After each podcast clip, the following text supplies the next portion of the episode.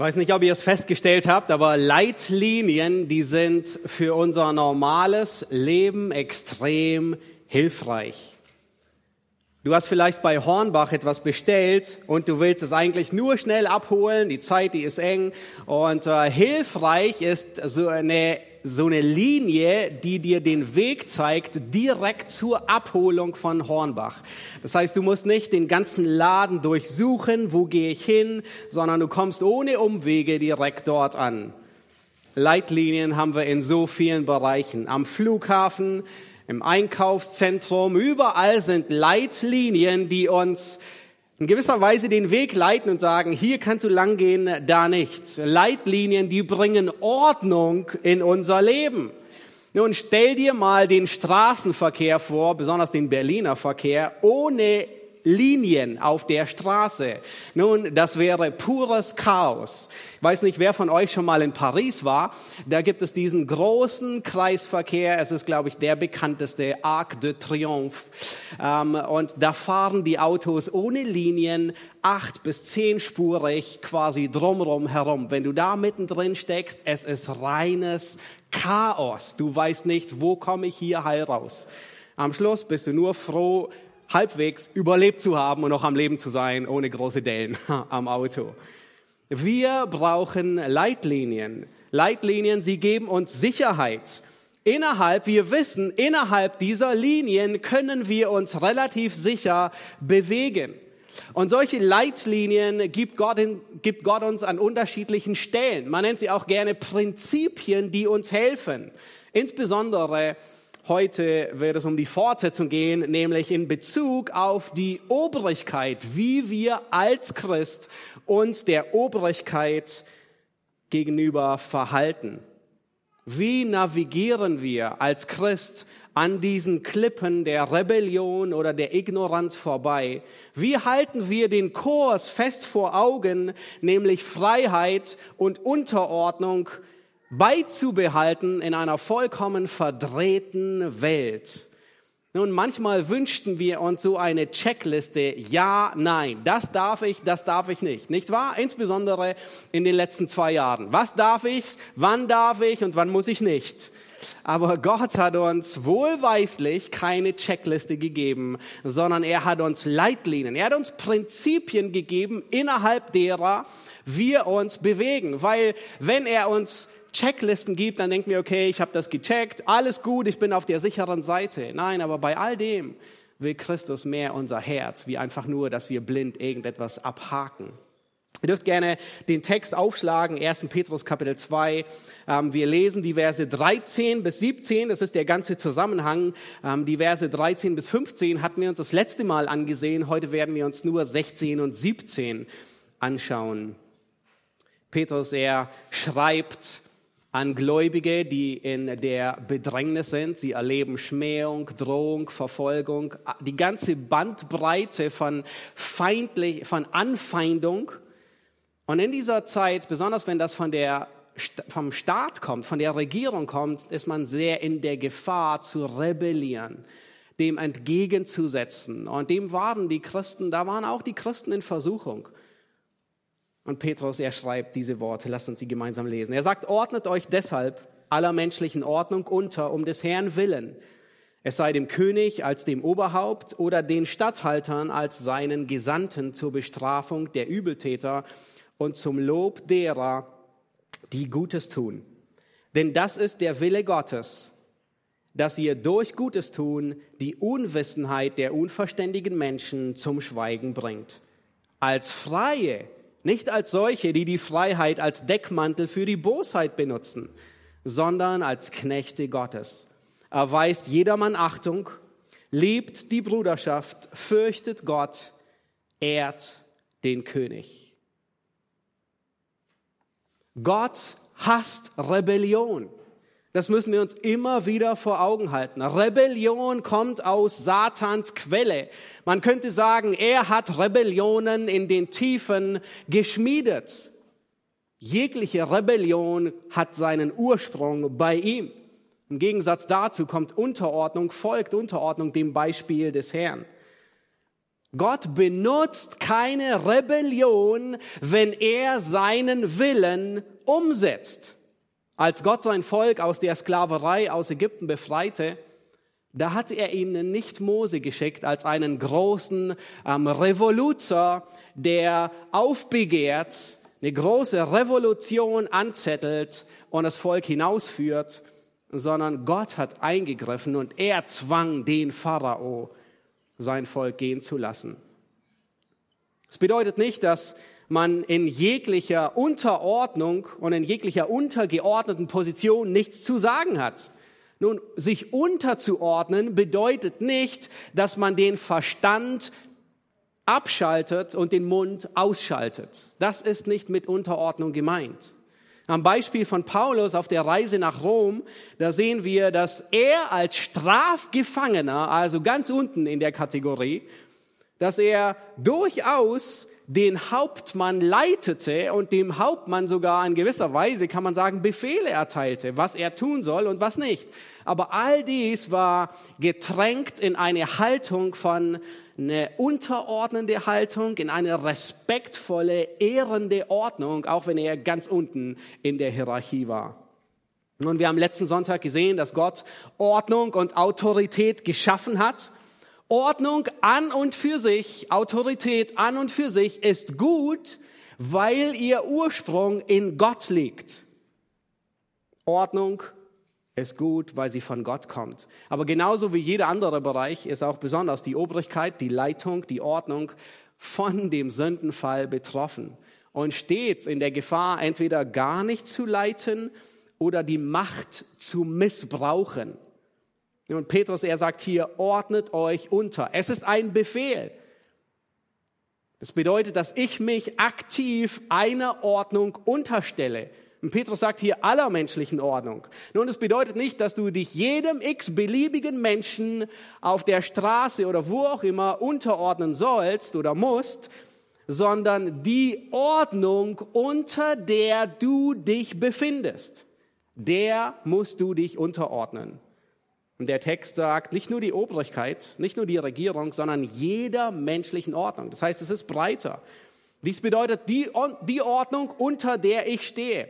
Und zwar in einer Art und Weise, ohne dass ich rebelliere, ohne dass ich andauernd läster gegen die Ordnung, ohne dass ich mecker oder die Ordnung verachte, ohne dass ich andauernd Lücken suche, wie ich die Unterordnung umgehen kann.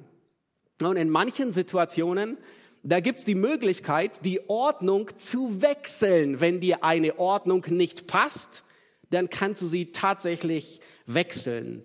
In Deutschland, kannst du auswandern. In der Vergangenheit gab es immer wieder triftige Gründe, warum Menschen ihr Heimatland verlassen haben, um sich eben woanders unter eine Ordnung zu stellen. Häufig waren es die Glaubensaspekte, insbesondere wenn wir an die Protestanten denken, die häufig schwer verfolgt wurden durch die katholische Kirche oder die Puritaner, ähm, ja, Evangelikale, die reformiert waren ähm, und aus England flüchten mussten wegen der starken Verfolgung. Aber selbst in einer Gemeinde kannst du die Ordnung wechseln. Das heißt, du musst nicht protestierend lauthals gegen die Ältesten rebellieren, wenn dir irgendetwas nicht passt, sondern du kannst ohne wehende Fahnen die Ordnung wechseln und dich einer anderen Gemeinde anschließen, sofern es eine gute, solide Gemeinde ist. Du kannst sogar deinen Arbeitgeber wechseln und dir einen neuen Job suchen, wenn dir die Arbeit nicht passt. Nun, in all dem musst du dir aber immer bewusst sein, du selbst nimmst dich überall mit, wo du hingehst. Und äh, das ist die zweite Seite der Medaille. Manchmal sind es nicht die anderen, die mir Schwierigkeiten machen, sondern mein eigener Charakter. Nun, wir haben gesehen, dass Unterordnung nicht an Bedingungen geknüpft ist.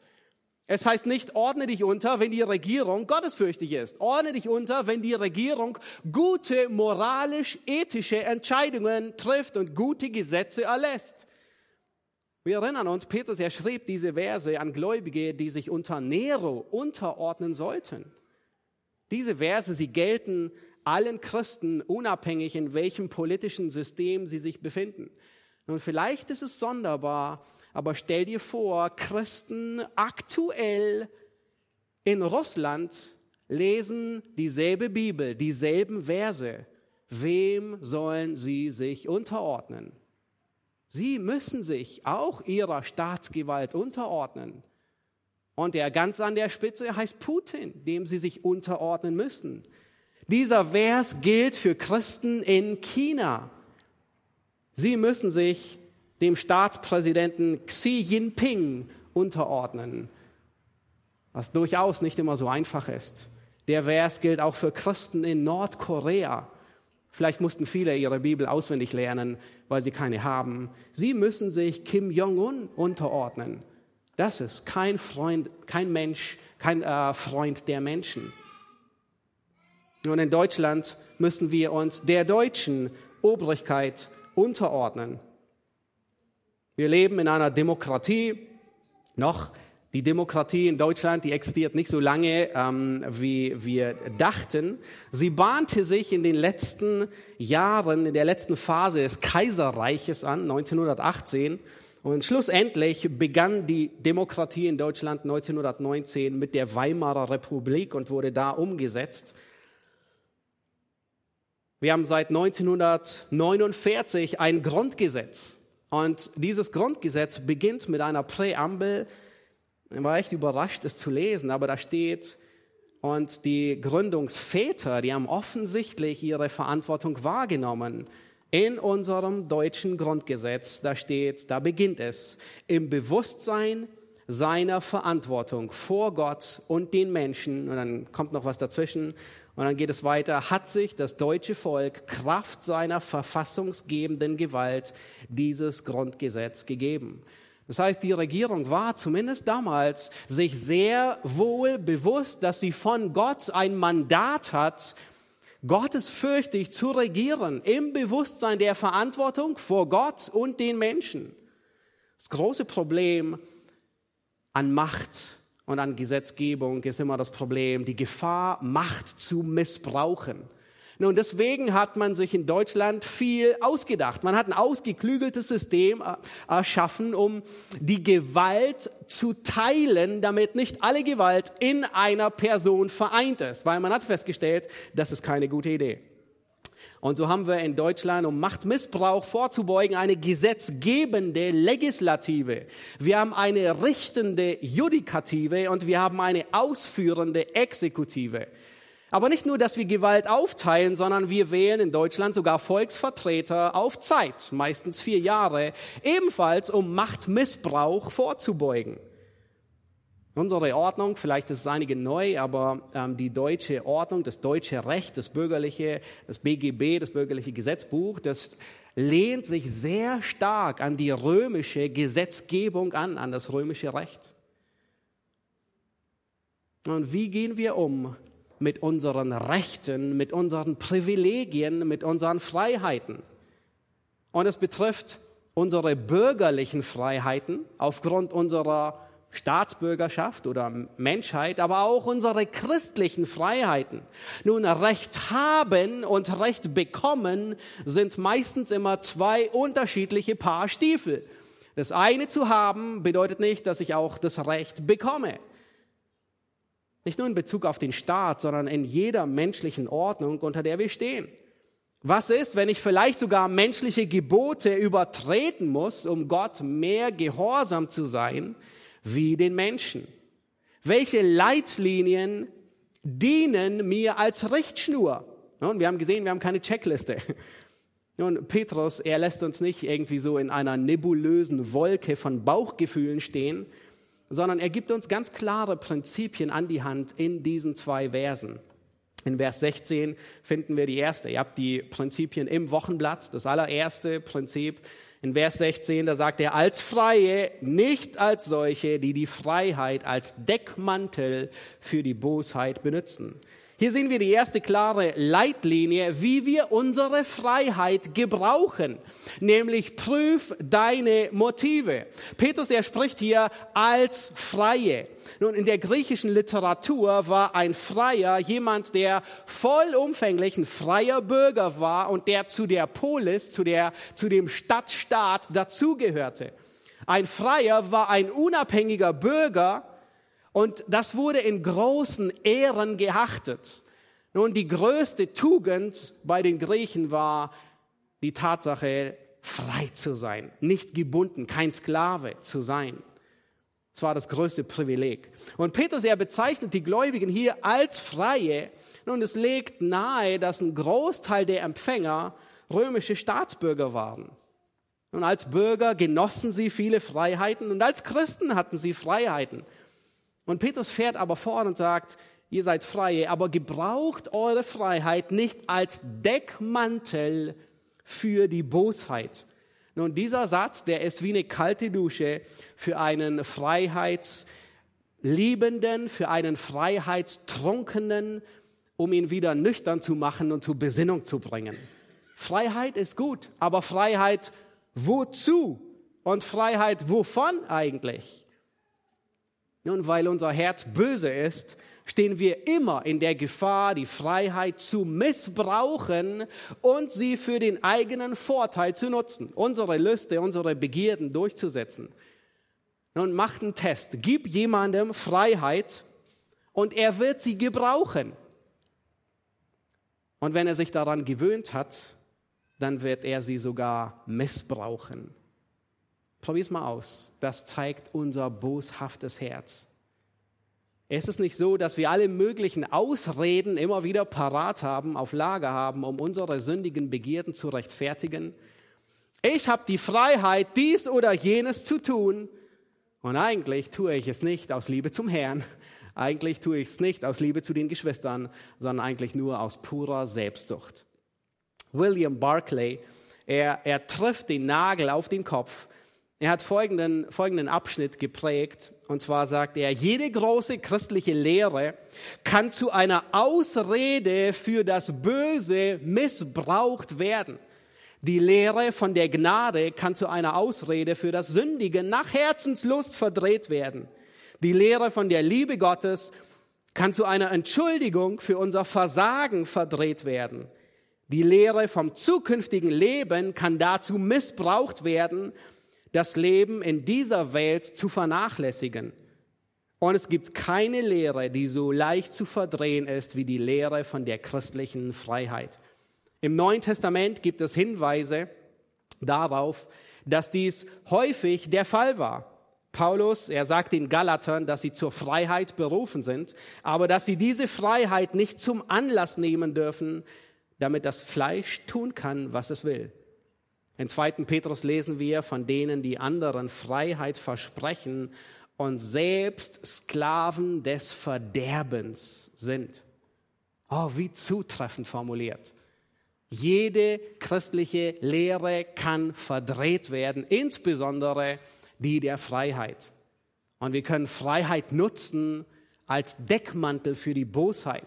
Das heißt, prüf deine Motive. Warum willst du diese Freiheit auskosten? Warum willst du diese Freiheit ausleben? Was ist dein Motiv? Ist es wirklich den Herrn zu ehren? Ist es wirklich deinem Nächsten zu dienen oder ist es einfach reine, pure Selbstsucht? Wozu willst du diese Freiheit nutzen? Für dich oder ist es vielleicht ein Vorwand für deine Sünde? Nun, Petrus, er geht weiter. Und dann sagt er am Ende von Vers 16, er, er spricht sie als Freie an. Und dann sagt er, ihr seid frei, aber ihr seid als Knechte Gottes. Das führt uns zu dem zweiten Prinzip, nämlich prüf deine Priorität. Prüf deine Priorität. Nun, das ist ein scheinbarer Widerspruch. Petrus, er, er spricht hier die Gläubigen zuerst als Freie an, als solche, die keine Sklaven waren, als solche, die ein Bürgerrecht hatten und sagt er, ihr seid doch Sklaven, Sklaven Gottes. Nun, der Punkt, den Petrus hier deutlich macht, ist folgender. Hört gut zu. Gläubige sind Sklaven Gottes und nicht Sklaven ihrer eigenen Ideen ihrer eigenen Gedanken oder ihrer eigenen Lüste. Nun denkst du auch häufig, dass Freiheit darin bestünde, dass du tun und lassen kannst, was du willst? Oh, wir sind immer in der Gefahr, das zu denken. Aber Gott nennt das nicht Freiheit, sondern Gott nennt es Sklaverei der Sünde. Wenn du denkst, dass das macht dich frei, was auch immer du tun willst. Nun, was ist echte Freiheit? Nun halt dich gut fest, zum Glück setzt du. Aber was, was Petrus hier sagt, ist, echte Freiheit ist ein Sklave Gottes zu sein. Das ist so, das klingt so provokant. Das ist so widersprüchlich. Echte Freiheit bedeutet, ein Sklave Gottes zu sein.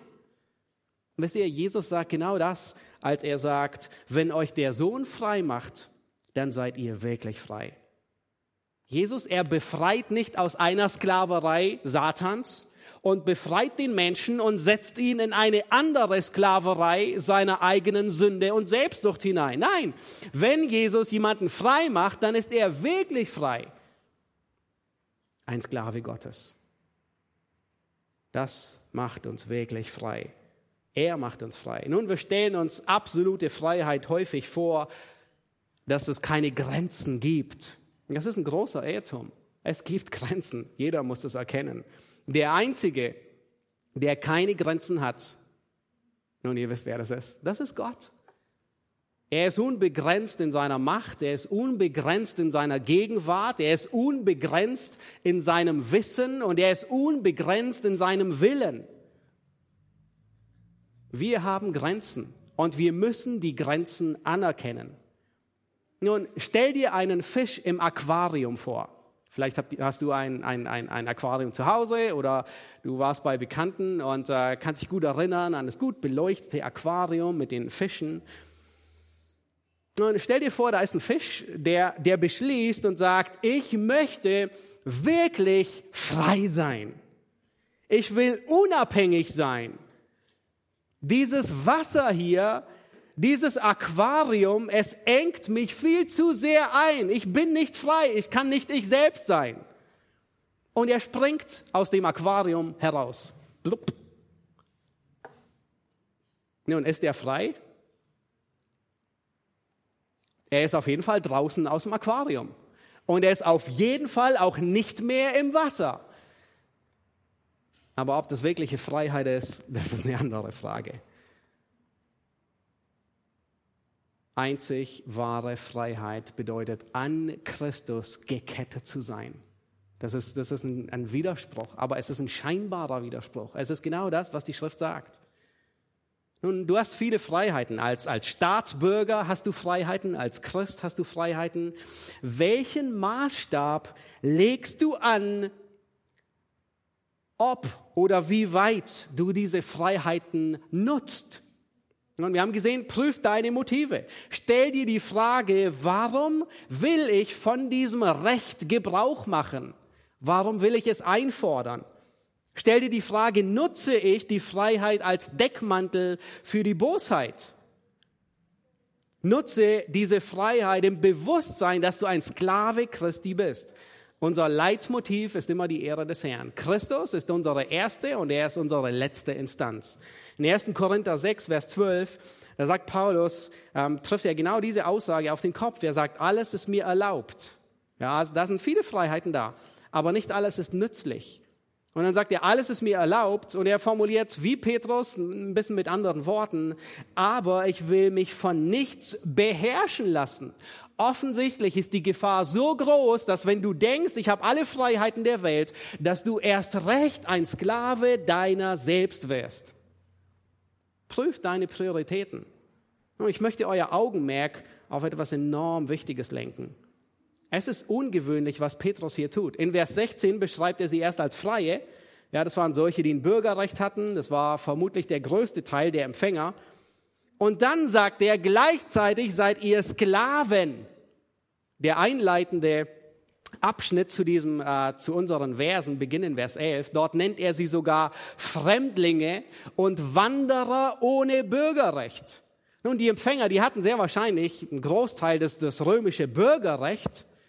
Und dann sagt er, sie sollen sich so verhalten, als wären sie primär Fremdlinge als wären sie primär solche, die ohne Bürgerrecht sind. Und ich glaube, das ist eine so wichtige Wahrheit, die besonders uns westlichen Christen so schwer fällt, diese Wahrheit zu schlucken. Ich bin mehr ein Fremdling, wie ein Staatsbürger.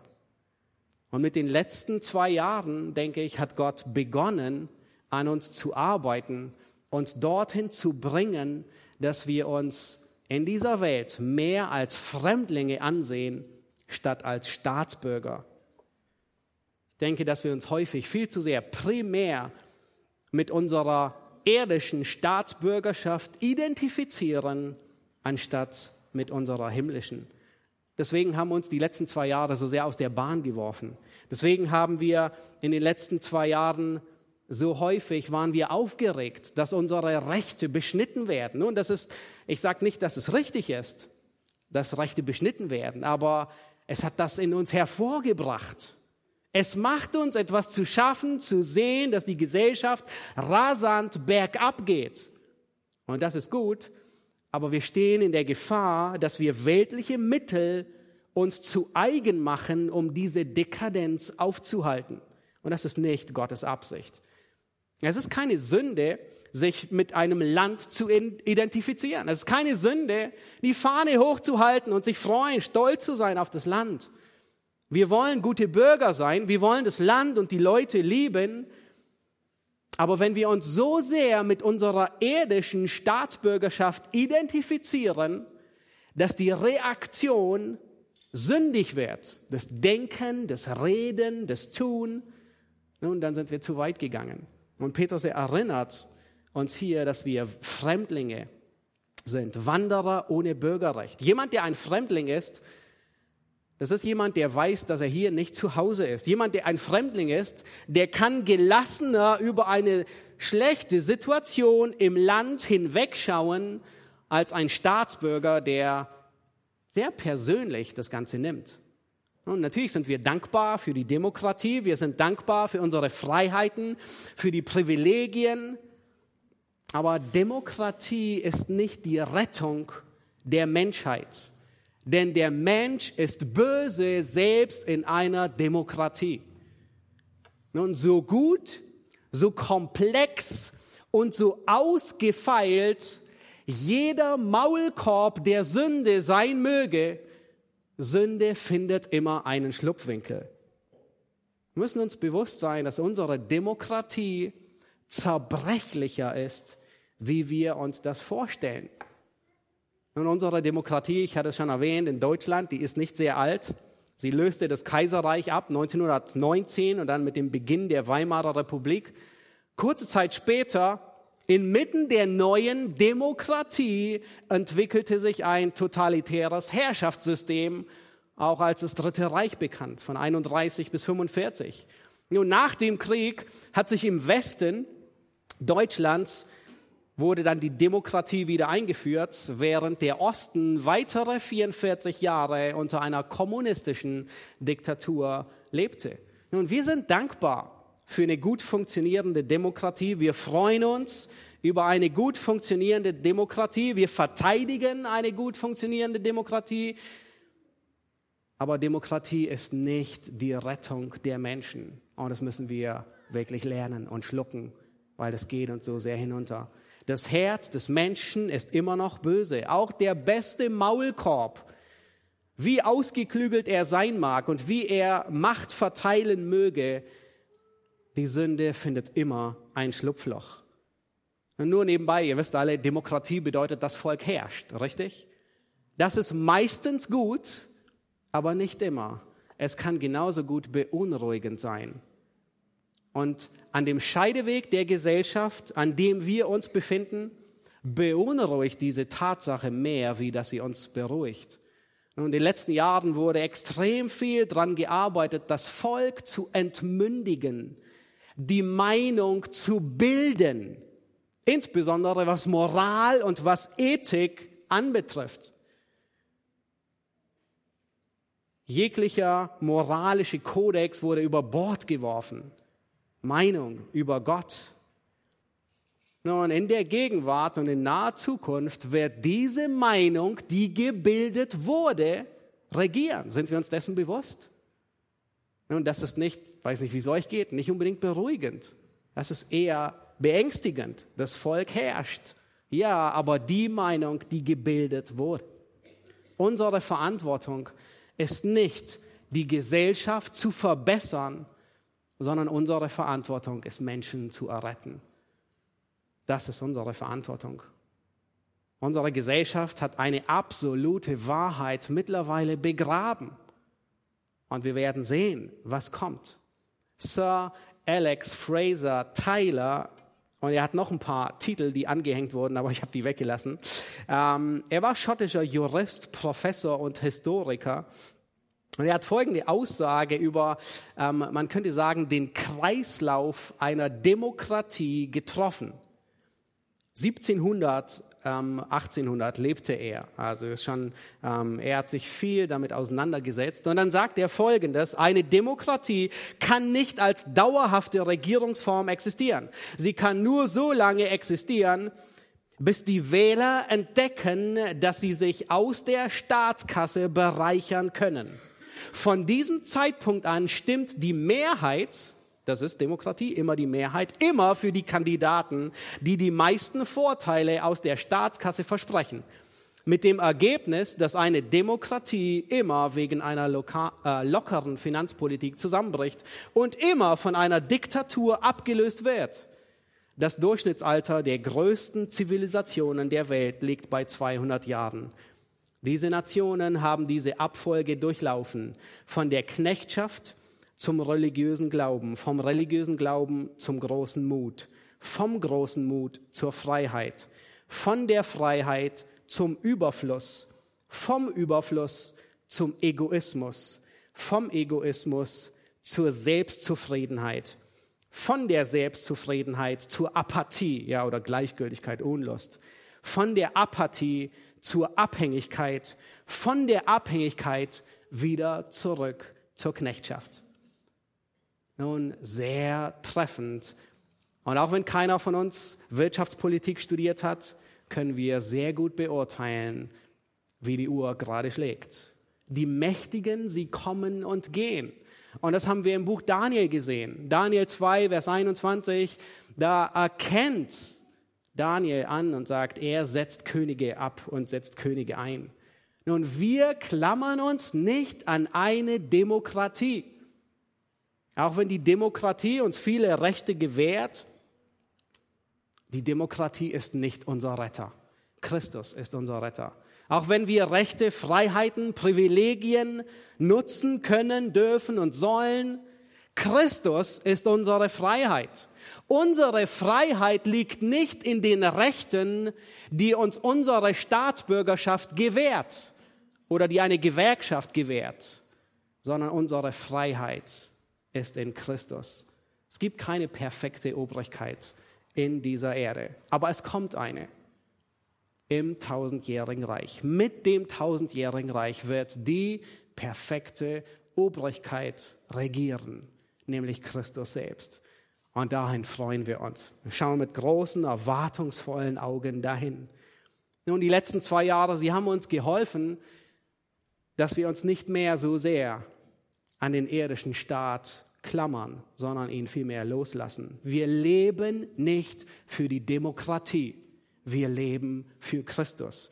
Er ist unsere primäre ähm, äh, äh, Ordnung. Nun kommen wir zu Vers 17.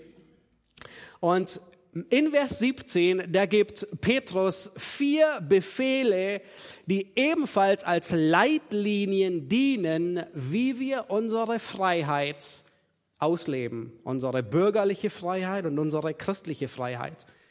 Und er beginnt in Vers 17 mit dem ersten Befehl, erweist jedermann Achtung. Oder man könnte auch sagen, Ehre jedermann. Das ist der, äh, der dritte Gliederungspunkt. Ehre jedermann.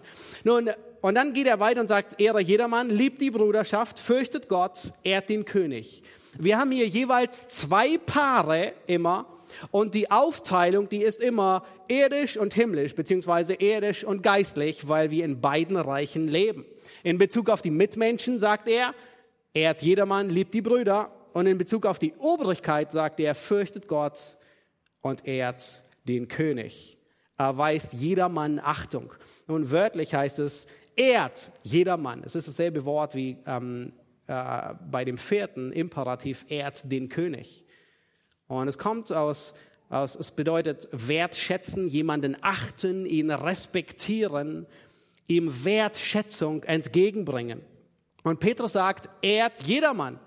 Nun, unabhängig von der Hautfarbe, unabhängig seiner Herkunft, seiner Sprache, seiner Kultur, unabhängig seines Glaubens. Nun, gestern mussten wir lernen und es praktizieren, mit Atheisten zu reden und sie trotzdem zu respektieren und höher zu achten wie uns selbst.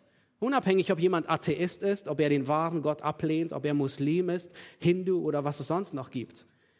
Ehrt jedermann, unabhängig von seiner Moral und wie er lebt, auch wenn wir gerne richten und urteilen. Und ehrt jedermann, heute muss man das schon hinzufügen, unabhängig seiner sexuellen Orientierung. Ehrt jedermann, unabhängig seines Geschlechtes, das er hat oder das er sich einredet zu haben. Ehrt jedermann, unabhängig seines Alters, seines IQs, seines Verständnisses. Jeder einzelne Mensch muss wertgeschätzt werden. Er verdient Respekt und Achtung, weil er im Ebenbild Gottes geschaffen ist, weil er ein Abbild Gottes ist.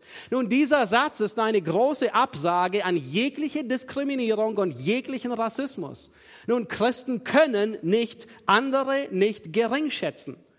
Und es gibt in der Tat keine andere Religion oder Theorie, die dem Menschenwert so viel Wert beimisst wie das Christentum. Warum? Weil Gott selbst den Menschen in seinem Abbild geschaffen hat. Es war die Wiege des Christentums, in der Sklaverei abgeschafft wurde. Es war die Wiege des Christentums, wo der Unterschied zwischen Weiß und Schwarz abgeschafft wurde. Es war die Wiege des Christentums, wo damit begonnen wurde, den Ungeachteten Achtung zu geben. Ob wir an Kinderheime denken, ob wir an Krankenhäuser denken, an Seniorenheime. Nun, wenn jemand dem Christentum vorwirft, dass das Christentum diskriminiert, dann hat er schlichtweg keine Ahnung. Die Bibel respektiert die Würde des Menschen. Aber, und hört gut zu, die Bibel verurteilt das Handeln der Menschen. Das ist ein großer Unterschied. Die Bibel respektiert die Würde und sie verurteilt seine Handlungen. Warum? Weil der Mensch verantwortlich ist für das, was er tut. Und in diesem Kontext, wo dieser Vers steht, gestattet Petrus die eigene Freiheit auszuleben, aber innerhalb des Rahmens, dass jeder Mensch respektiert wird. Das heißt, selbst ein gewissenloser Mörder, er verdient eine angemessene Behandlung das heißt, im Streben, das Richtige zu tun, im Streben nach meinem Recht oder mein Recht anzufordern, darf ich nicht meinen Nächsten verachtend begegnen. Jedermann. Petrus sagt, ehrt jedermann. Es betrifft auch diejenigen, die am Anfang des Lebens stehen, insbesondere die Ungeborenen. Es ist schon menschliches Leben. Es betrifft auch die, die am Ende des Lebens sind, die bettlägerig sind, die nicht mehr reden können, die Hilfe brauchen beim Essen und auf Hilfe, jegliche Hilfe angewiesen sind. Jedermann. Das bedeutet auch den, der wegen Kriegsverbrechen angeklagt werden müsste, auch den, der Millionen unterschlagen hat, den Obdachlosen unter der Brücke.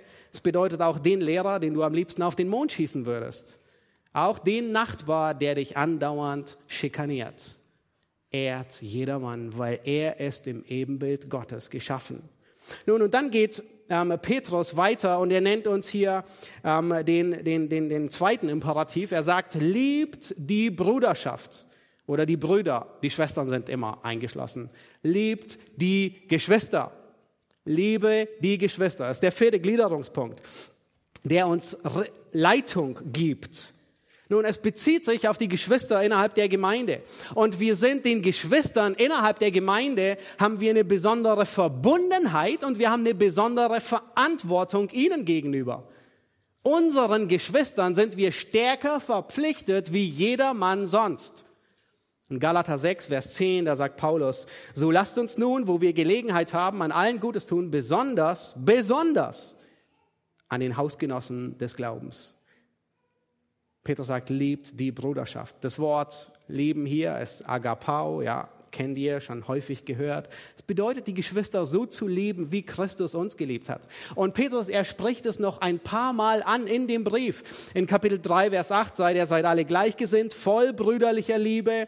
Er spricht es in Kapitel 4, Vers 8 noch einmal an, habt innige Liebe untereinander, denn die Liebe wird eine Menge von Sünden zudecken in Liebe miteinander umgehen. Das ist das Gegenteil von Kritik, von Verleumdung, von Murren, von Meckern, von Zwietracht. Wir lieben die Geschwister, weil wir den Herrn lieben. Auch die Geschwister, wo es dir schwerfällt, sie zu lieben. Auch die Geschwister, die anders denken in manchen Sachen, wie du denkst. Im Kontext unseres Verses bedeutet es, wenn wir Freiheit ausleben, dann müssen wir uns bewusst sein, hey, ich liebe die Geschwister. Dasselbe sagt Paulus sehr zutreffend in 1. Korinther 8, Vers 9. Dort sagt er, habt aber Acht, dass diese eure Freiheit, also er spricht von der Freiheit, den Schwachen nicht zum Anstoß wird. Das heißt, wie gebrauche ich meine Freiheit? Wie fordere ich meine Freiheit ein? Nicht so, dass ich meinen Geschwistern ein Anstoß bin, dass ich ähm, ihr Gewissen verletze. Stell dir die Frage, diese meine Freiheit, die ich mir nehmen will, oder das Recht, das mir vielleicht zusteht, ist es vereinbar mit diesem Grundsatz, dass ich die Geschwister liebe. Petrus fährt fort in Vers 17 und er sagt, fürchtet Gott. Fünftens, fürchte Gott. Er wechselt von den Mitmenschen und kommt nun zu der Obrigkeit und in gewisser Weise eine doppelte Obrigkeit, weil wir in zwei Reichen leben. Wir leben als irdische Staatsbürger und wir leben im himmlischen. Wir sind Gott verpflichtet und wir sind dem König verpflichtet. Aber Petrus macht hier einen großen Unterschied und der ist gewaltig. Schaut euch an, er sagt, fürchtet Gott und ehrt den König. Das heißt, Petrus, er gibt uns hier eine Hierarchie vor. Und wenn wir die Hierarchie uns aufmalen, dann ist es so wie hier bei der nächsten Folie. Das heißt, die Hierarchie nach 1. Petrus 2, Vers 17 ist, fürchte Gott. Das ist unsere erste Priorität. Liebt die Brüder und dann ehrt jedermann, ehrt den König. Seht ihr, die sind auf der dritten und letzten Stufe. Das heißt, die Priorität hat Gott für uns. Wir werden nicht aufgefordert, den König zu fürchten. Genau das Gegenteil ist sogar der Fall. In Kapitel 3, Vers 14 sagt Petrus, auch wenn ihr leiden solltet und so weiter, dann sagt er, ihr drohen fürchtet nicht. Er sagt, fürchtet nicht, fürchtet sie nicht. Und lasst euch nicht beunruhigen, sondern heiligt vielmehr Gott in euren Herzen. Also er sagt, das Antidot dagegen ist Gottesfurcht. Das heißt, Menschen und Obrigkeiten, wir respektieren sie, wir ehren sie, aber wir fürchten sie nicht. Unsere Gottesfurcht ist Gott vorbehalten. Und in, in Kapitel 3, Vers 6, da sagt Petrus genau dasselbe zu den Frauen. Er sagt, euer Schmuck ist deine Hoffnung auf Gott zu setzen. Gutes tun und jage dir keine Furcht ein. Genau das sagt er. Das ist euer Schmuck. Schon wieder sehen wir die Gottesfurcht und nicht Menschen zu fürchten. Überall sehen wir diesen Gegensatz. Nicht Menschen fürchten, sondern Gott. Nun, Hebräer 11 ist, man könnte sagen, ein ganzer Abspann, eine, voll, eine ganze Liste von Gläubigen, die den himmlischen Nobelpreis für ihre Gottesfurcht bekommen haben. Der Grund, warum Amram und Jochebed, das waren die Eltern von Mose, warum sie ihren Sohn nicht in den Nil geworfen haben, obwohl sie es hätten tun sollen, wird in Hebräer 11 genannt. Das heißt, sie fürchteten das Gebot des Königs nicht.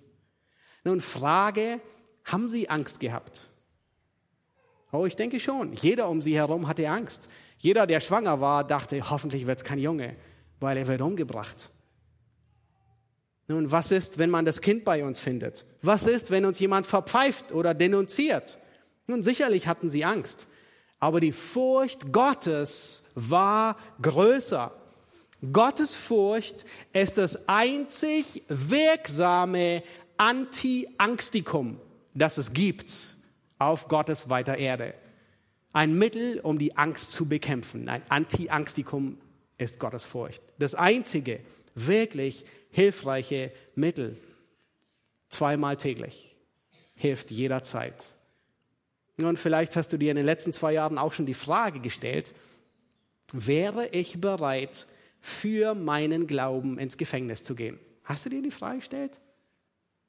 Nun, nicht für Dummheit ins Gefängnis gehen, auch nicht für die Demokratie ins Gefängnis gehen, auch nicht für Menschenrechte, äh, Menschenrechte ins Gefängnis zu gehen, auch nicht für Rette den Planeten ins, ins Gefängnis zu gehen, sondern wegen deinem Glauben. Ich habe mir sie hin und wieder gestellt. Und ich wage die Frage für dich zu beantworten. Vielleicht denkst du, was erdreistet er sich? Aber wenn du Gott mehr fürchtest, dann wirst du bereit sein. Wenn du die irdische Staatsgewalt mehr fürchtest, dann nein, dann bist du nicht bereit. Nun, Mose erahmt diesen Glaubensmut seiner Eltern nach. In Hebräer 11, Vers 27, einige Verse später, wird genau das über Mose gesagt. Das heißt, durch Glauben verließ er Ägypten, ohne die Wut des Königs zu fürchten. Er fürchtet nicht einen König. Er fürchtet den, er fürchtet Gott. Und dann heißt es, denn er hielt sich an den Unsichtbaren, als sehe er ihn. Die Gottesfurcht ist für Gott reserviert und nicht für Menschen. Nun, Mose ist am Hof des Pharao aufgewachsen. Er wusste, wie mächtig Pharao war. Er wusste, wie mächtig seine Armee war. Er ist wahrscheinlich auf einem, auf, auf, auf einem Wagen dahergefahren. Ihm schlottern die Knie. Mose hatte sogar Ausreden. Er sagt dem Herr, Herr, ich kann nicht reden, bitte schick jemand anderen. Einige Zeit vorher. Aber Gott arbeitet an ihm. Und das heißt, er fürchtet die Wut des Königs nicht, weil er Gott besser kannte. Er fürchtet sich vor dem Pharao nicht. Nun, wann es, die, wann es der Obrigkeit nicht mehr Folge zu leisten? Wo sind die Grenzen? Was ist die Grundlage, überhaupt unsere Entscheidung zu treffen, ob wir der Obrigkeit Folge leisten oder ihr nicht mehr Folge leisten?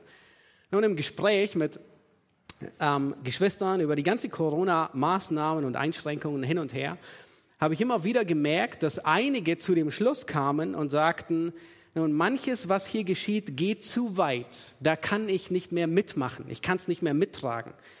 Die Regierung darf nicht vorschreiben, wer in den Gottesdienst kommen darf und wer nicht.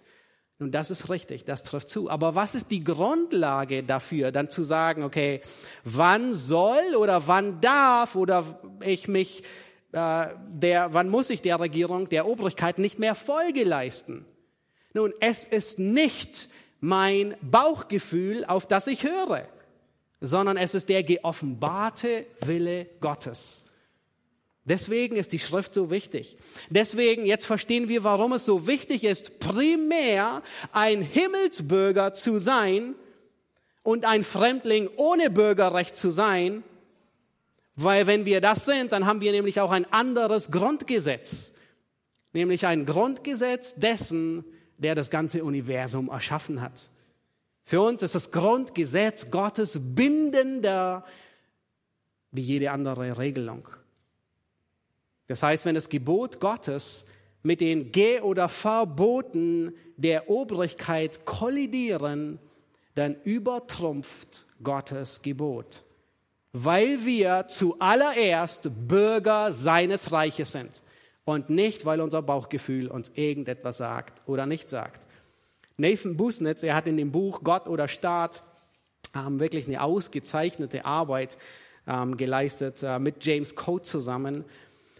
Ähm, und äh, in einer dieser Kapitel schreibt er Folgendes. Er sagt, da der Herr Jesus unsere höchste Autorität ist, ordnen wir uns zuallererst und vor allem ihm unter.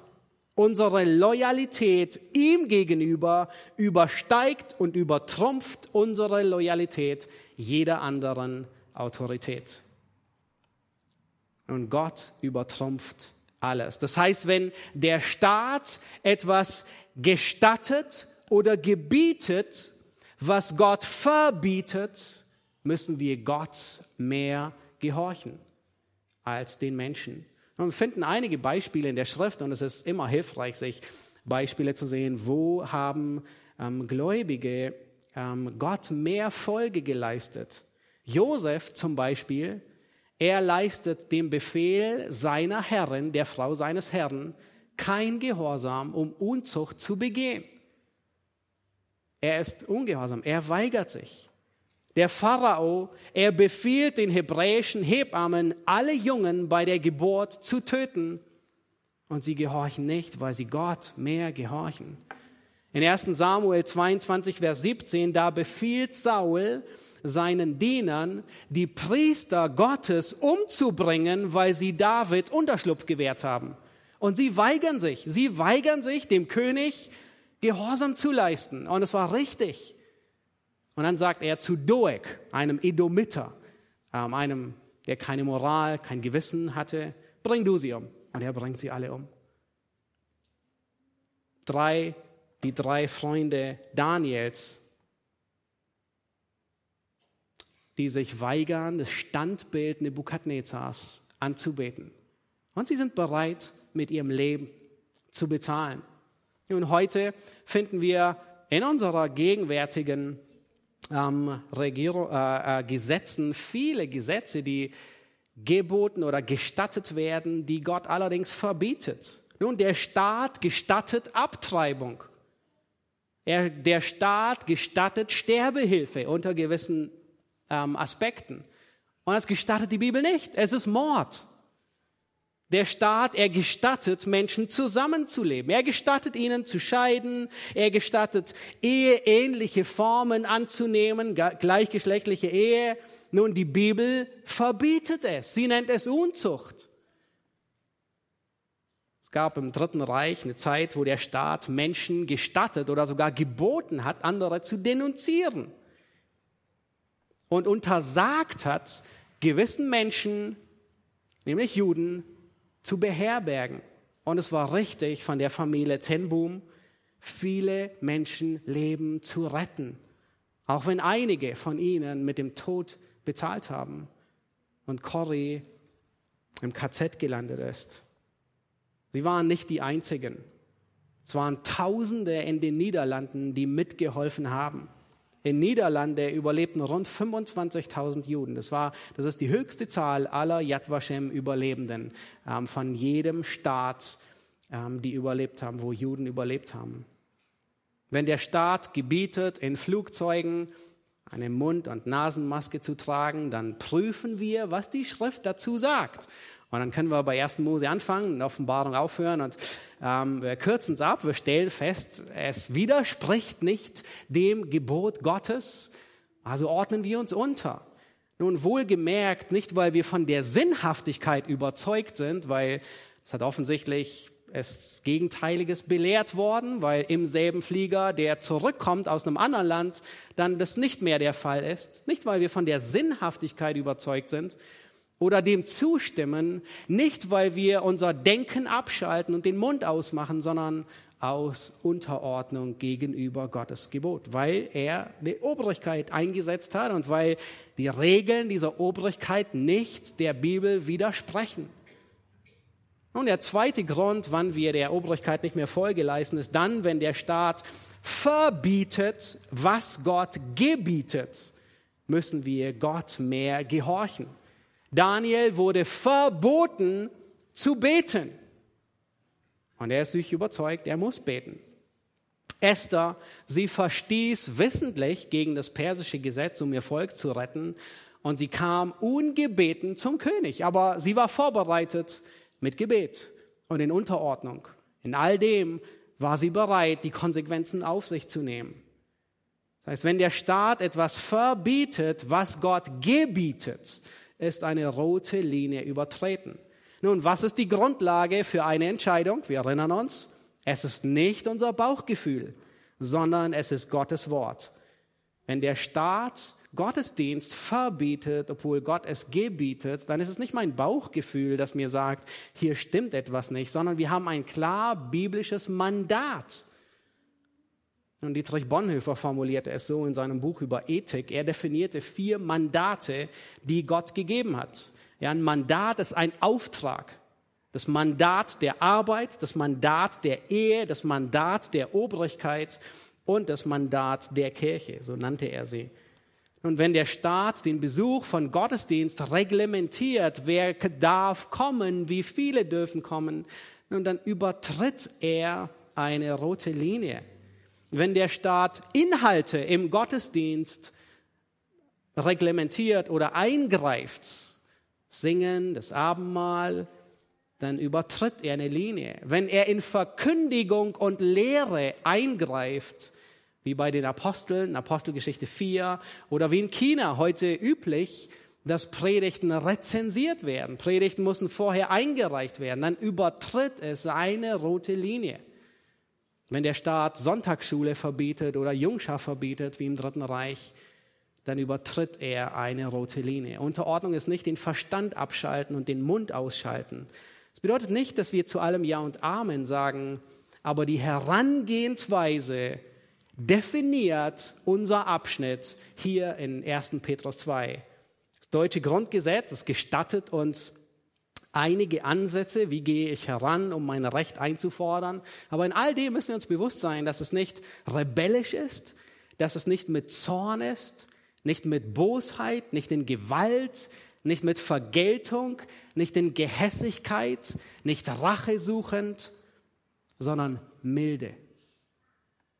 Und diese Leitlinien, sie helfen uns. In dem Buch Gott oder Staat, ich zitiere es schon, äh, noch einmal, ähm, da zeigt Nathan Busnitz an Paulus Beispiel sehr gut auf, dass es für Gläubige durchaus angemessen sein kann, sich der anderen Staatsgewalten zu bedienen, der legislativen, der gesetzgebenden oder der richtenden, der judikativen. Nun, Paulus, er war in Philippi ohne Verhör, ihr erinnert euch, ausgepeitscht worden, ins Gefängnis gesteckt worden, um Mitternacht das Erdbeben, sie singen und ähm, um Mitternacht der Gefängniswärter, er kommt zum Glauben und so weiter.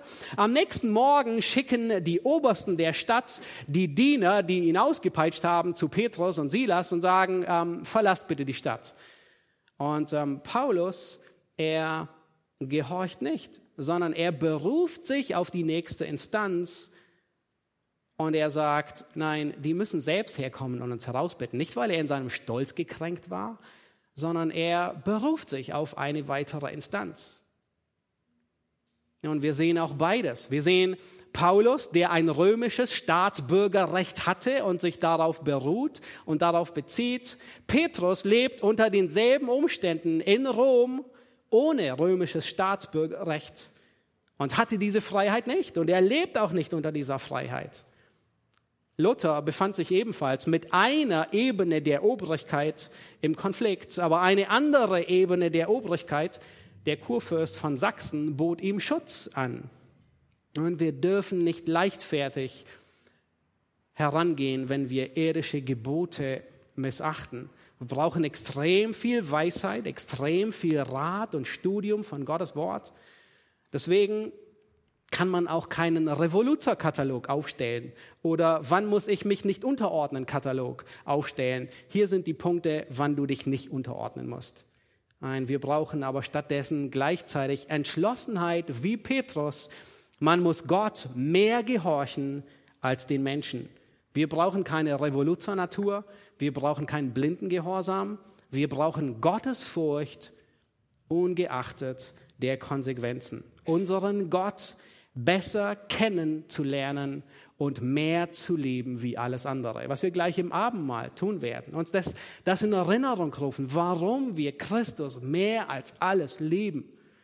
Es war diese tiefe Erkenntnis über Christus und die Liebe zu Christus, die so viele Gläubige standhaft hielt im Angesicht des Scheiterhaufens. Und wir müssen uns bewusst sein, dass das Evangelium durch unser Verhalten entweder geschmückt wird oder verlästert wird. Und deswegen müssen wir selbst da, wo wir der Obrigkeit nicht mehr Folge leisten können, weil Gottes Wort es verbietet, dies in aller Demut, in Güte, in Respekt und in Nachsicht tun. Wir richten uns nicht nach den Menschen, sondern wir richten uns nach Gott. Wir folgen einer weitaus größeren Staatsgewalt, nämlich die Staatsgewalt, die über das ganze Universum regiert. Wir machen nicht unser Bauchgefühl zum Richter, ob wir uns unterordnen oder nicht. Wir machen nicht unsere Laune zum Richter, ob wir ähm, uns unterordnen nicht, sondern Gottes geoffenbarten Willen. Das ist die Richtschnur. Nun, nun kommen wir zum letzten Punkt. Unser Abschnitt über die Unterordnung und die Freiheit eines Christen endet mit dem letzten Befehl in Vers 17. Ja, Petrus sagt, er weist jedermann Achtung, liebt die Brüderschaft, fürchtet Gott und ehrt den König. Und wie auch bei der ersten Aussage bedeutet den König zu ehren, dem Staatsoberhaupt Achtung und Wertschätzung entgegenzubringen. Im Fall von Petrus, der hier den Brief schreibt, war es der gottlose und der grausame Nero, unter den sie sich unterordnen sollten. Aber fürchten sollen sie ihn nicht, ihn nur ehren, respektieren. Die Furcht gehört ausnahmslos Gott allein. Christus, er ist unsere Loyalität. Er ist die erste und die letzte Instanz. Nun, Petrus, er war dabei, als viele Jahre vorher die Obersten der Juden Jesus mit einer Trickfrage versuchen wollten und hofften, dass sie ihn loswerden dadurch. Scheinheilig, wie sie waren, kamen sie mit einer Frage zu ihm und sagten, ist es recht, dem Kaiser Steuern zu bezahlen? Und Steuern sind notwendig, sind gut, aber sie wahrscheinlich was mehr die Verwendung der Steuern, die sie so ein bisschen irritierte. Geld, mit dem Kriege finanziert werden, Geld, mit dem Götzenbilder angefertigt werden, Geld, das veruntreut und unterschlagen wird und jede Form von schmutzigem Geld und Geschäft. Nun, und Jesus antwortet in einem kurzen Satz und er sagt, gebt dem Kaiser, was des Kaisers ist, aber Gott, was Gottes ist. Unserem Gott gebührt die Ehrfurcht. Dem Kaiser gebührt die Ehre, aber nicht die Furcht. Nun, wir haben eine Verantwortung gegenüber unserem Staat.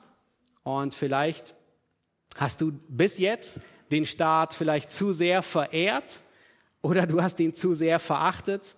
Wie auch immer, du darfst ihn nicht ignorieren. Wir haben eine Verantwortung. Und eine der einfachsten Dinge, mit denen du starten kannst, die Obrigkeit zu ehren, ist für sie zu beten. Deswegen nehmen wir es immer wieder regelmäßig ins Gebet auf, auch von vorne, von der Kanzel dafür zu beten. In 1. Timotheus 2, Vers 1, da sagt, ähm, da sagt Paulus, genau lehrt er diesen Aspekt. Er sagt, so ermahne ich nun, dass man vor allen Dingen Bitten, Gebete, Fürbitte und Danksagung darbringe für alle Menschen, und jetzt zählt er auch die Obrigkeit auf. Für Könige und alle, die in hoher Stellung sind. Warum? Damit wir ein ruhiges und stilles Leben führen können. Und achtet, was er sagt. Das kommt uns nicht unbekannt vor. In aller Gottesfurcht und Ehrbarkeit. Das heißt, die Gottesfurcht, Gott am meisten zu lieben, ihn zu kennen, das ist unsere Aufgabe. Das ist alles, ähm, das ist unsere Verpflichtung. Und deswegen beten wir, dass die Obrigkeit es uns gewährt. Und wenn die Obrigkeit es uns nicht mehr gewährt, sind wir uns bewusst, dass wir Gott trotzdem mehr fürchten sollen.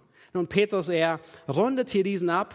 Der Aspekt der Unterordnung, er hört nicht auf, sondern er geht weiter. Offensichtlich war es nicht nur heute, sondern auch im ersten Jahrhundert ein großes Problem in der Christenheit, sich bewusst zu sein, wem ordne ich mich unter. Und er geht weiter, das nächste Mal werden wir ab Vers 18 sehen, wo er sagt, ihr Hausknechte ordnet euch in aller Freiheit, in aller Furcht euren Herren unter. Und wir haben gesehen, Gott gibt uns Leitlinien. Er lässt uns nicht im Unklaren. Er verwischt nicht ähm, äh, die, die, die Leitlinien. Er lässt uns nicht irgendwo im nebulösen Bauchgefühl stehen, ohne klare Anweisung, auch wenn er uns keine Checkliste gibt, wo wir sagen können, okay, das soll ich, das soll ich nicht, sondern er leitet uns anhand von Prinzipien. Amen. Lass uns aufstehen und unseren Gott anbeten. Jesus Christus, wir danken dir für diesen Abschnitt im ersten Petrusbrief, der alle Gläubigen auffordert, die Obrigkeit sich hier unterzuordnen, in guten Werken sie zu ehren und zu achten. Aber Herr, wie wir heute auch sehr deutlich gesehen haben, gehört die Gottesfurcht, unsere höchste Aufmerksamkeit dir selbst. Herr, ich möchte dich bitten, dass wir lernen, in der Gottesfurcht zu wachsen. Herr, gib du Gnade, dass wir dich mehr lieben, dass wir dich besser erkennen, dass wir deine Größe sehen, der, der du wirklich bist. Öffne du unsere Herzensaugen, um die Größe, deine Liebe, deine Barmherzigkeit, deine Heiligkeit, deine Gerechtigkeit uns mehr und mehr vor Augen zu halten. Herr, wir sind uns bewusst, dass wir mehr Himmelsbürger sind wie irdische Staatsbürger. Herr, es fällt uns oft so schwer, uns als Fremdlinge hier anzusehen, als Menschen ohne Bürgerrecht, weil wir uns so stark mit unserem Land, mit unserer Bürger, Staatsbürgerschaft identifizieren. Hilf du unsere Augen immer wieder auf die Zukunft zu setzen, auf die himmlische, auf das himmlische Reich. Herr, wenn wir bei dir sein werden. Herr, das gibt uns Mut, das spornt uns an, das fordert uns heraus und das hält uns auf Kurs. Wir beten dich an. Amen.